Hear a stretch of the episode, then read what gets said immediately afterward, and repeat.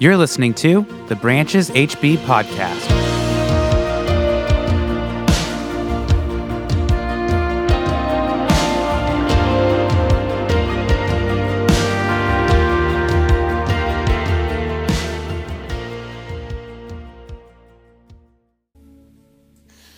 All right. Thank you. Thank you. Good morning. Welcome to Branch of Huntington Beach. My name is Andrew Shea. Welcome on the live stream. Welcome on the patio out there. Yes, so I wanted to give you guys that update on the building campaign because $220,000 is not, you know, nothing to balk at here. I mean, that's a significant amount of resources that have already been invested in this project. Thank you very much for that because, yes, we've completed the design phase. Uh, since the video was recorded, our third construction permit has been issued. It's ready for construction. The facility, we can start building as soon as we'd like. Uh, a, a, clarification: the CUP is being submitted the end of this month. Uh, likely, with the you know time frame we've been working on, that could be approved in as little as a month or two months, and literally just we could be scheduling contractors to be outfitting the space. But like I said, we, we require more capital. So I'm just inviting you guys into that. I'm giving you the vision for it. It really is an investment in the next 10 years of ministry that we're all going to be benefiting from. If you think about the long term lease that's on that space, it's as long as we've ever even existed, stretching all the way back to Rock Harbor, Huntington Beach. So if you can fathom that, if you were here those initial days, I mean, that's how long this space could be formative for us as a resource for the ministry that we're doing in the city. You saw the countless ways it's already being utilized. To be able to utilize it up to 250 people, I mean, we're going to be able to, you know, enable all the ministry that the Lord puts on our heart we're going to be able to charge forward with it. So please join us. Consider prayerfully how you can give and how you can consistently give to that campaign above and beyond how you're already shouldering responsibilities here in this church family.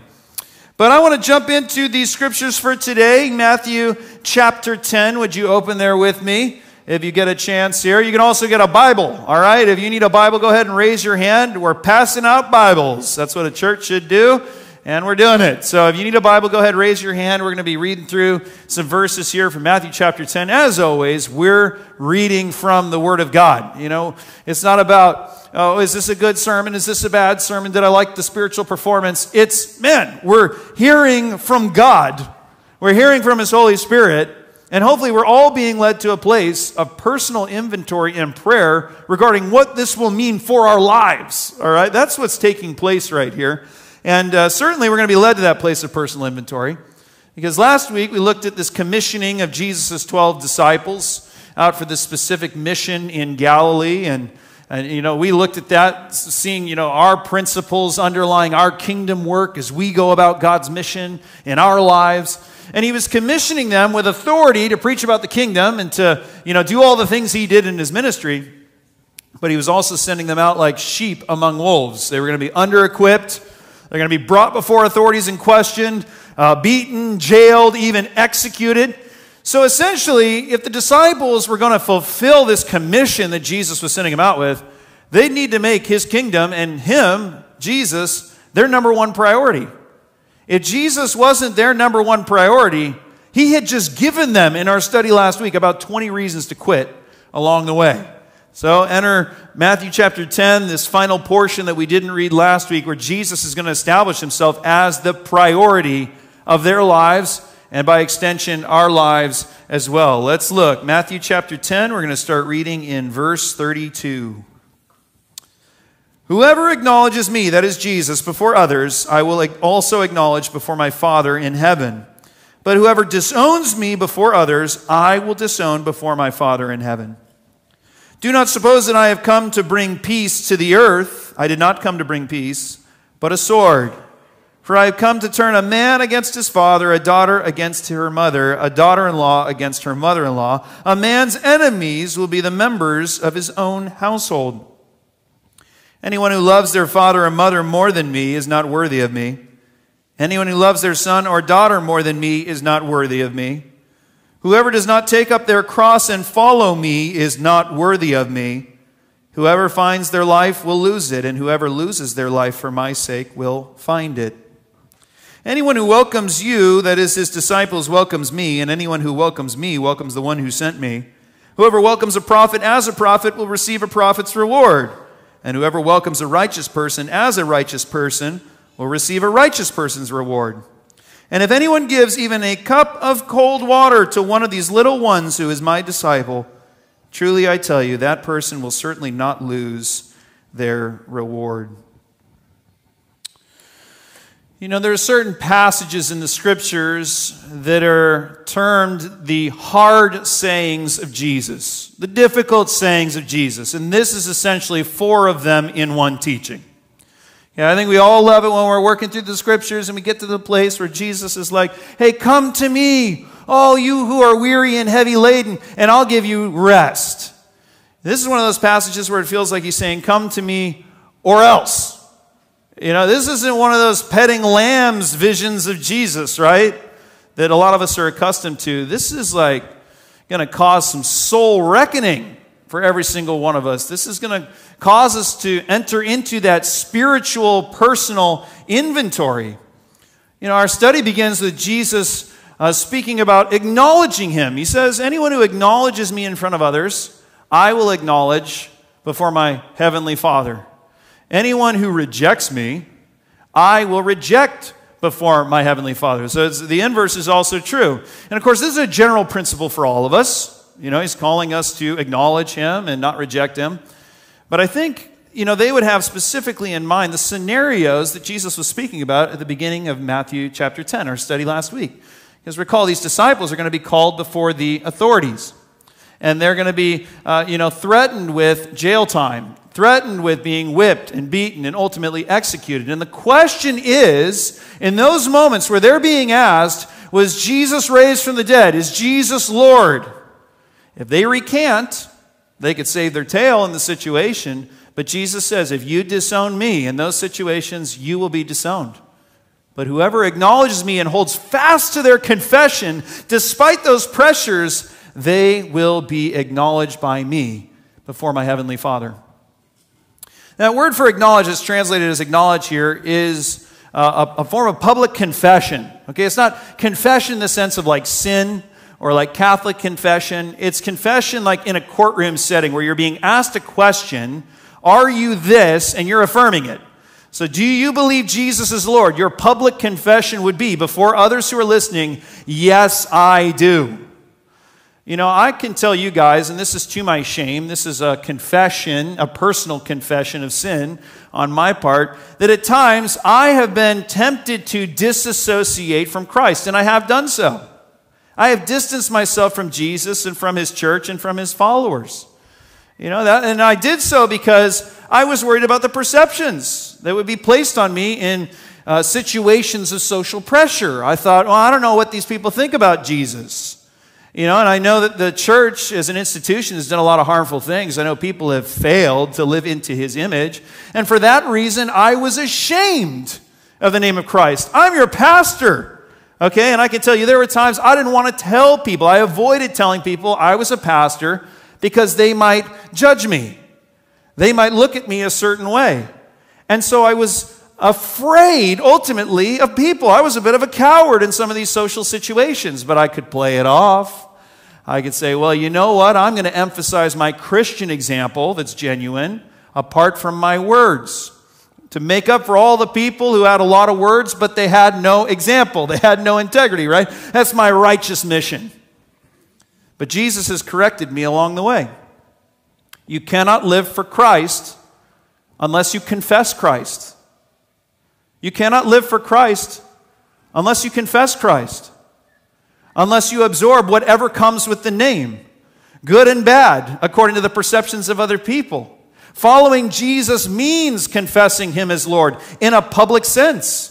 I'm not telling you to jam it down people's throats. I'm not saying forget your example. Live your example. That's fine. That's great. But accompany it with your words, with your affirmations. Embrace your identity. I have to embrace my identity. I can't say, oh, it's the failures of the church. I want to protect the name of Jesus. I'm protecting myself. I'm a part of the failures of the church. All right? Uh, and I don't have to play up everything the church has ever done, but I can play up everything Jesus has ever done because he didn't do anything wrong. Following Jesus means confessing him as Lord. The disciples had their lives at stake. What do we have at stake? You know, what we might lose, the biggest threat is, you know, toward us is favor. in people's eyes, the approval of other people. And you know what? That's no small influence in our world today because, man, people are heated. Uh, you got a lot of groupthink going on today, more groupthink than has ever gone on before, at least in my lifetime. And you know, groups of people are consolidating into these thought camps, right? And they're polarizing away from each other. And, and guess what? Anytime anything happens in society, you got to make a split second judgment about what you think about it. And you got to publicize that on your PR platform, which is your social media account, for everyone to either agree with you or disagree with you, you know? And you hope that you're landing on the right side. Because if you're not, you're going to face condemnation from the masses and rejection. The stakes are just as high in Christian community. It's no different in Christian community that need for approval and that possibility of rejection. So, what do we do in these antagonized and highly sensitive times that we're living in? Jesus tells us, man, you got to care a lot less about people's approval. You cannot be driven by the approval that comes from other people. You need to seek the approval that only comes from God. You see, because the two things are going to be in conflict at one point or another, or at many points. What people want and what God wants are not going to be the same things. Even in Christian community, we don't get it right all the time as the church. So all the Christians can say, this is the way it's supposed to be, but God says it's going to be this way. I mean, uh, people's opinions and God's opinions are not going to align. And that's why Jesus says, I haven't come to bring peace on the earth, but a sword. And you're going, what in the world is this all about? I don't see Jesus with a sword. Well, you know, yes, he was bringing salvation. We got that from the beginning of Matthew's gospel. We, you know, have him teaching in the Sermon on the Mount, blessed are the peacemakers, for they will be the children of God. I mean, like to be a child of God, to be offspring from our Heavenly Father means we are peacemakers. So peace is a part of it. He's sending out the disciples, preaching the kingdom in Matthew chapter 10, our study last week. They're proclaiming peace. Okay, they're going around, but he says, look, this isn't just this like one love mentality peace. There's going to be a sword. Does that mean the disciples are, you know, packing heat as they go from town to town, you know, ready to blast anybody? I mean, you think about that, right? But no, they didn't even have an extra pair of sandals, all right? So they're not carrying around weaponry. They were commissioned in a nonviolent commission. You see that example through the book of Acts. So then, the sword is not this literal idea that the disciples are going to be fighting in terms of physical violence, but they would experience conflict. That's what that metaphor of the sword means. Jesus was going to bring conflict. He was going to turn even the loyalties of family members against each other. You know, the reference here again is setting up when he talks about, you know, from Micah chapter 6, verse 7, that citation there about family members disagreeing. It's again a discussion about priorities. We can't prioritize the approval that comes from other people, but we also can't prioritize our loyalty to family members. Don't think for a second that Jesus is sort of tossing out one of the Ten Commandments. That's his commandments, you know, to honor your father and mother. And the Pharisees will do that later on, and he's going to call them out on it. But he says, look, if you've got a loyalty to a, a mother, a father, a son, or a daughter that's higher than your loyalty to me, that could put you in a situation where you compromise your loyalty to me. Following Jesus is all about prioritizing him above all else, above all other human relationships, even the ties of family. A prime example of this call from Jesus played out by somebody in our day, not just back then, because yeah, they'd be, you know, kicked out of families back then, but you could be kicked out of a family today for following Jesus. The former pastor of Mariners Huntington Beach. I met with him like just when COVID was hitting. Uh, I heard his testimony. He's since gone on to plant a church in Ojai. He's a great guy, and he, he told me he was raised in a Mormon family.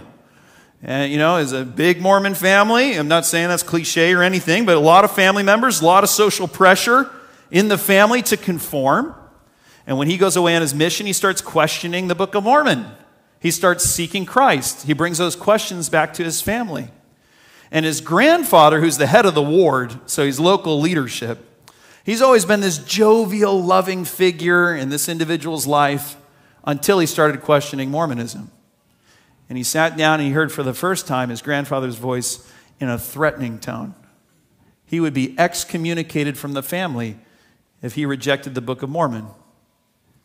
The stakes were high. It's all his family members. That's his family heritage. That's his whole social support structure that he's got on the line. Not 2,000 years ago, today. Somebody who's ministering in this city of Huntington Beach. And he had to go through it. He had to experience that rejection. Some of you have had to do the same thing. Your choices to follow Christ have led to you losing friends and family. You know, your parents cried at your baptism, but it wasn't the same reason why parents cry at baptisms around here. You know, it's not like this fulfillment of this hope and expectation, it was your death to them. That's why it's so important that imperative Jesus gives us. We've got to be family around here because people have lost mothers and fathers and brothers and sisters and friends. We need to be that for each other. That may not be you to that extent of needing to express your loyalty to Jesus over and above your family, but that's the chief extent that it could get to but everything preceding it is also necessary. There's all kinds of subtle ways the loyalty to our family can impede our loyalty to Christ. You know, what if you're just, you know, functioning and driven by this pursuit of your parents' approval? They could even be long gone. Okay, but you're still just driven by this picture of success that they implanted in you that you're trying to fulfill that may, in some subtle and not so subtle ways, stand against the life that God is calling you into. What about the care of your elderly parents? Some of us, at certain times in our life, we're all going to be tasked with the care, many of us, the care of our elderly parents. You know, and that's all that your energy is poured into. It's a good thing, it's a necessary thing, it's something that God commands, but it can't be the only thing. Where's the investment beyond that? Where's the investment in God's kingdom? You flip it into the conversation with children. You know, just as much as seeking the approval of our parents is a temptation for us, Parents, seeking the approval of your children is also just as much of a temptation, if not more of a temptation today. You know, what if the views of your children as they grow and mature change and they're different than your Christian convictions? Will you seek to make peace with your kids or stand with your convictions in the gospel? I know parents, they've given up their convictions regarding Jesus because of the thoughts of their growing and maturing children. What about the demands of soccer and dance and academics, the, the, you know, the whole plot line of your family system? How does that gel with your kingdom investment? Jesus is saying, guys, I have to be bigger than Little League. I have to be bigger than Kumon. I know it's Orange County. You love Kumon. I need to be more important. You don't fit me in after you've established your family calendar. You build your calendar, whether you got a family, whether you got parents you're taking care of, whether you're single, you build your life around me. Following me means I take priority over everything else. And that's a high demand, but it's in play, guys. Uh, when your boss at work demands that you work more because you're working 20 hours and you're getting paid for 40 hours, you don't argue with it. You say, all right, I, get, I got to work harder. That's in bounds. All right, you're right to call me into that. When our Maker, when our Creator, when our Savior, when our God demands the place of God in our life, it's in bounds. It's right. It makes sense. It's for our betterment. This passage is challenging, this journey that we're on. You could think of it like, you know, this crescendo. We're going up, you know, uh, scaling this mountain as we move through the verses. Or you can think about it like more realistically, maybe this is a spiritual descent into a valley or a desert. And here we are, we're just shedding things along the way. That need for the approval from others, that need for the endorsement of family members. Now, finally, we're going to shed the need to serve even ourselves. Verse 38, are there any more stark words that Jesus says? Verses 38 and 39. Anyone who does not take up their cross and follow me is not worthy of me. Whoever finds their life will lose it, but whoever loses their life for my sake will find it. Here, Jesus uses crucifixion as the metaphor the defining metaphor for what it means to follow after him, to be a Christian, to be a disciple. You can run everything through that framework of crucifixion. And I cannot state enough how offensive and frightening and shocking this would be for his disciples in the setting of Matthew chapter 10. Because for us, none of us have witnessed a crucifixion. You know, we've got some images that we've seen in a movie, or you picture Jesus on the cross. Uh, not many of us, not the average person here, has even seen in person the level of real gore that a crucifixion represents, but they would have seen it. It was something that you can't unsee. You were supposed to see it, and when you saw it, it left an imprint in your mind. You bring up crucifixion, you say the word cross, you'd see what you'd seen. I mean, it was a form of human execution that was unparalleled in terms of the mutilation that someone would experience, the pain that they would experience, and ultimately the public shame that they would endure. I mean, we know the end of it. We know that you're hung there up high, your arms are spread wide, you're nailed to the beam, you know, you're asphyxiating slowly in front of people as they're mocking you, as they're jeering at you, as they're cheering your death. Those are your last moments alive. But he also says here, you've got to pick up your cross and follow after me. This is a reference to the journey the convicted criminals would take on the way to that ultimate end. They were tasked with carrying the beam that they were going to be attached to, staggering through the public square while people hurled insults and objects at them. You know, that was the journey that Jesus took. And he says, that's the journey you have to take. He's saying, you got to be willing to put up with that total public humiliation that occurs in that setting and to resign yourself from all the comforts of life, or else you're not worthy of me. That's a challenging thing to say. That's a sobering thing to hear. I wrestle with this. I've been walking with Jesus a long time to me now. I still wrestle with this. Christ with a beam across his shoulders, I can picture him stumbling through the town square, having the insults and objects hurled at him. And he looks behind himself to see who's on the path with him. And he sees me lounging on the beach in 75 degree weather. He sees many of you doing the same thing. When I gave my life to the Lord at age 15 and I felt a call to ministry, I was willing to go anywhere and do anything for the sake of Christ. I laid it all out there, my whole future. I said, Lord, I'll be poor and destitute. I don't need any money, I don't need any success. Lord, I'll be alone. I'll be celibate. Didn't work out for me that way, all right? But I was laying out there. I will, I will do everything. Lay it all on the line. You call me into it. I'm your man. Send me, Jesus. And then you look back at my life, how it's played out. And I got married. And I got called into a pastorate in Huntington Beach. Oh, what a cross to bear to minister in Huntington Beach, of any place in the world. We bought a home in 2011 because the mortgage was cheaper than rent. Those days are long gone, right? It wasn't a, a fancy time to buy a home. A lot of people didn't think it was a great time to buy a home, but we bought in. Well, that worked out for us. My wife ended up moving into an industry, a booming industry for her work. She did much better for herself than I ever imagined she would do, than we would do, not because of her talent, just because what about that industry, right? You know, I, now I look at my life on the other side of following Jesus all these years, and I think, I have everything. I have everything. And I don't say that to you in like a sunshine and rainbows Instagram PR stunt for me. Like, look at the coveted life of Andrew Shea. You know, is your life as great as mine? Do you have everything? No, no, no, no, no. It wasn't all easy. It wasn't all fun. Blah, blah, blah. Fill in the blanks. I'm just saying to you, where Christ was made poor, I'm rich. And some of you have a lot less, and you're still rich.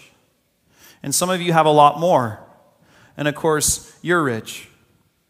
But what do we all do in this setting of Orange County with a teaching like this? Whoever finds their life will lose it, but whoever loses their life for me will find it. Am I just supposed to make my life implode? Destroy everything that I've built? Jesus is challenging our priorities. You know, he's saying, Will you live for the continual gain? To go higher and higher and higher and get more and more and more for yourself? Will you make choices at this stage, Andrew? Will you make choices at this stage, fill in your name, you disciple, to continue to serve your own interests or to serve the interests of God's kingdom? Technically, from a worldly standpoint, I'm set. I'm set. I just got to sustain my marriage, which is very simple and I've got to invest in my kids so they have lots of opportunities. We've got to run our schedule around all their opportunities. And I have to put some money away in a 401k and I got to pay off my mortgage and then I can embrace the life of Southern California leisure. That's the dream, right? But if my possessions and my comforts tempt me to believe that that's the meaning and the purpose of my life, then they will be to me the curse of Satan rather than the blessing of God. And that's exactly what they've become for many prosperity seeking Christians. Their possessions and their comforts have become the curse of Satan because it's led to total spiritual irrelevance and slumber. Guys, I don't know if you saw in the news this last week, big news Richard Branson went to space. Big, big news, all right? He went to space in a spacecraft that he built for his space tourism company. And, uh, you know, he's, he's some, you know, 50 odd miles above the earth, you know, floating in zero G gravity for four minutes. And he has like a speech prepared that they're live streaming back down to us, you know, on earth. And he's, you know, going on this inspirational talk like, I was a child once. And I dreamed when I looked at the stars that one day I would be among those stars. And now, you children out there, this epic historic moment proves to you that you can look at the stars and you too can one day do great things. And it had, you know, just this total sense of like progress. The idea was progress. So, like, you know, human society is developing and moving. What are the possibilities in the future? We're going to create a utopia, wonderful, all that. And it's true that, you know, I got this message conveyed to me that, that it is a form of progress, that the ultra wealthy have developed new ways of entertaining themselves for half a day.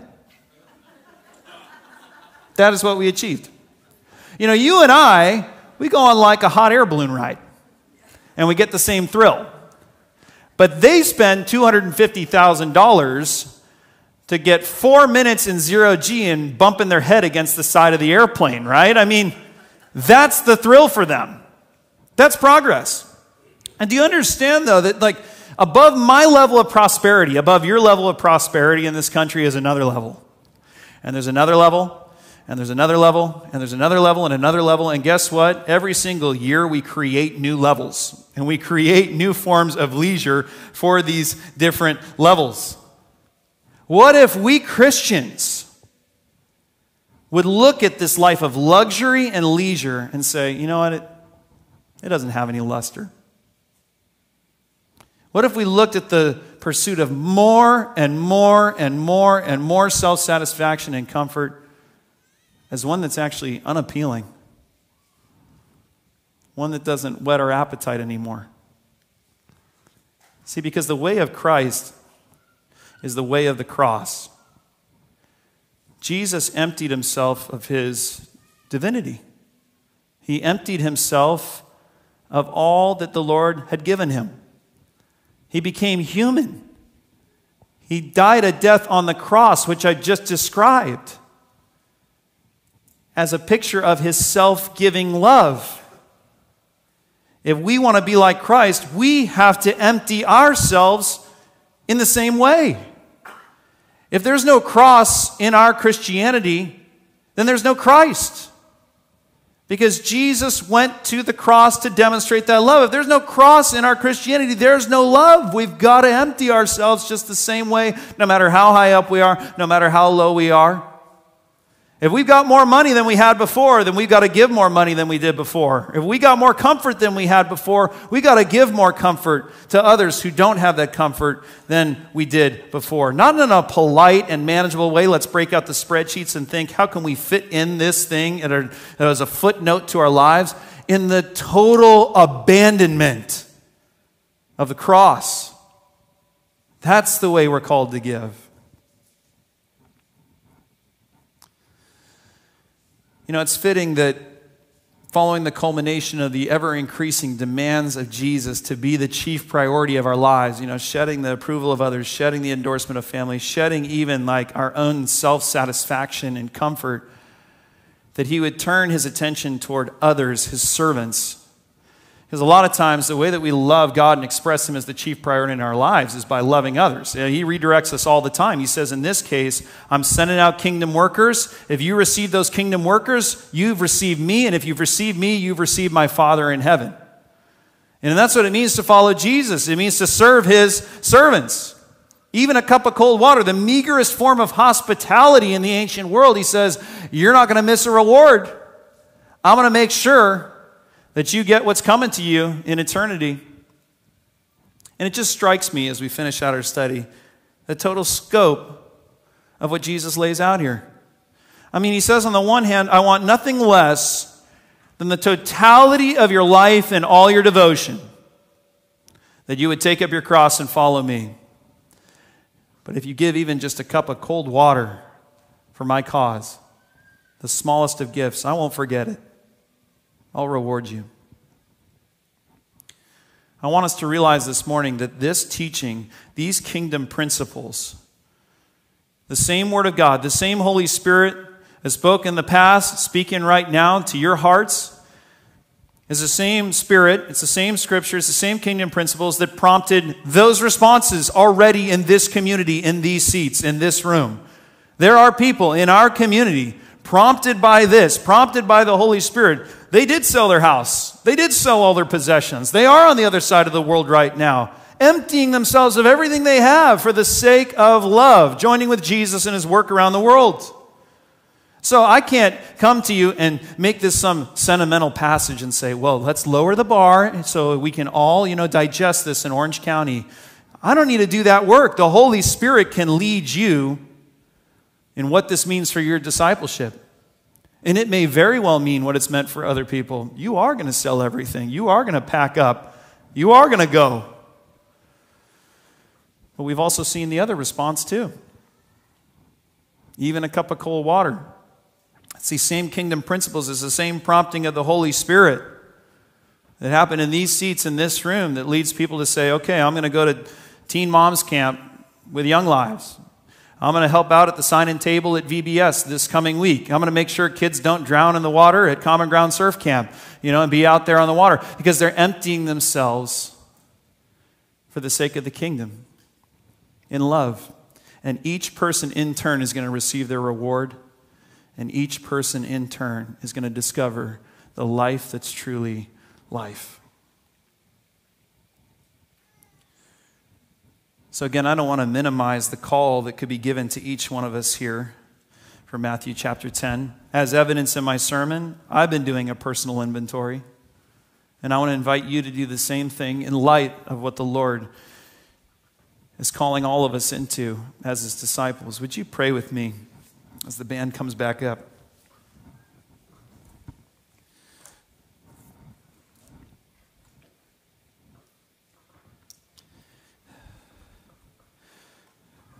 Lord Jesus, you, you place heavy demands on us in this scripture. And yet, Lord, we know that your heart and your intent is life, life eternal.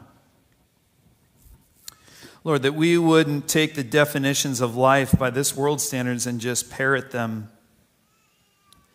and get lulled to spiritual slumber and irrelevance, but that, Lord, we would be awakened to your kingdom cause to what goes on into eternity. And Jesus, it's by your example that we find what that life is all about. You emptied yourself more than anyone could ever empty themselves. We don't have the capacity to empty ourselves of all the things that you emptied yourself of to show us your great love upon the cross. And yet, Lord, the invitation for us is to do that same thing. So, Lord, where we have resources and comforts and self satisfaction and peace, would we share it abundantly? Not trying to work our way up the ladder of society, which is just this never ending pursuit. but Lord, that we would find life following in your way. Following you, Jesus, means confessing you as Lord, joining ourselves to your name. It means placing you as the priority above all else, not building our life and then fitting you in somewhere in the midst of it, but going to you first and building our life around you. Lord, it means serving your servants and serving your cause in this world. So, Holy Spirit, would you personalize this message and begin that dialogue with your disciples this morning? Who cares if it's a good or it's a bad sermon? Lord, we've heard from you. We're hearing from your Holy Spirit. Lead us to the place of inventory, lead us to the place of discipleship. Move us deeper in relationship with you. Help us discover what you've made this life all about. As we walk after you evermore.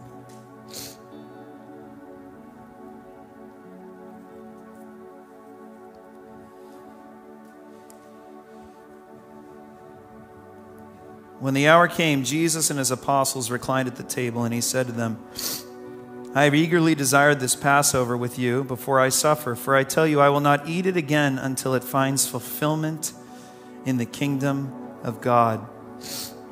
After taking the cup, he gave thanks and said, Take this and divide it among you, for I tell you, I will not drink again from the fruit of the vine until the kingdom of God comes. And he took bread, gave thanks, and broke it, and gave it to them, saying, This is my body given for you. Do this in remembrance of me. I invite you to observe this communion meal. And if you're having trouble with the packaging, you take the wafer out first, then you pull off the seal and the juice. Otherwise, you're going to be fighting for a while. But I want us to recall the great love, that picture of the cross that I conveyed this morning. Jesus said it's on our behalf that he would suffer. And that act would not just represent our salvation, our peace with God, but it would become the metaphor for how we now find life. How we are called to live our lives. I invite you as you observe this meal, as we continue in worship, would you continue to seek the Lord around the invitation that He's giving you to pick up your own cross and follow after Him? Thanks so much for listening to the Branches HB podcast. For more information on Branches, you can visit our website at brancheshb.com or stay up to date with us on Instagram at brancheshb. As always, we'd love to have you at one of our Sunday gatherings. So come visit us at 8:30 a.m., 10:30 a.m. Locations are available on our website. Thanks again, and we'll see you next time.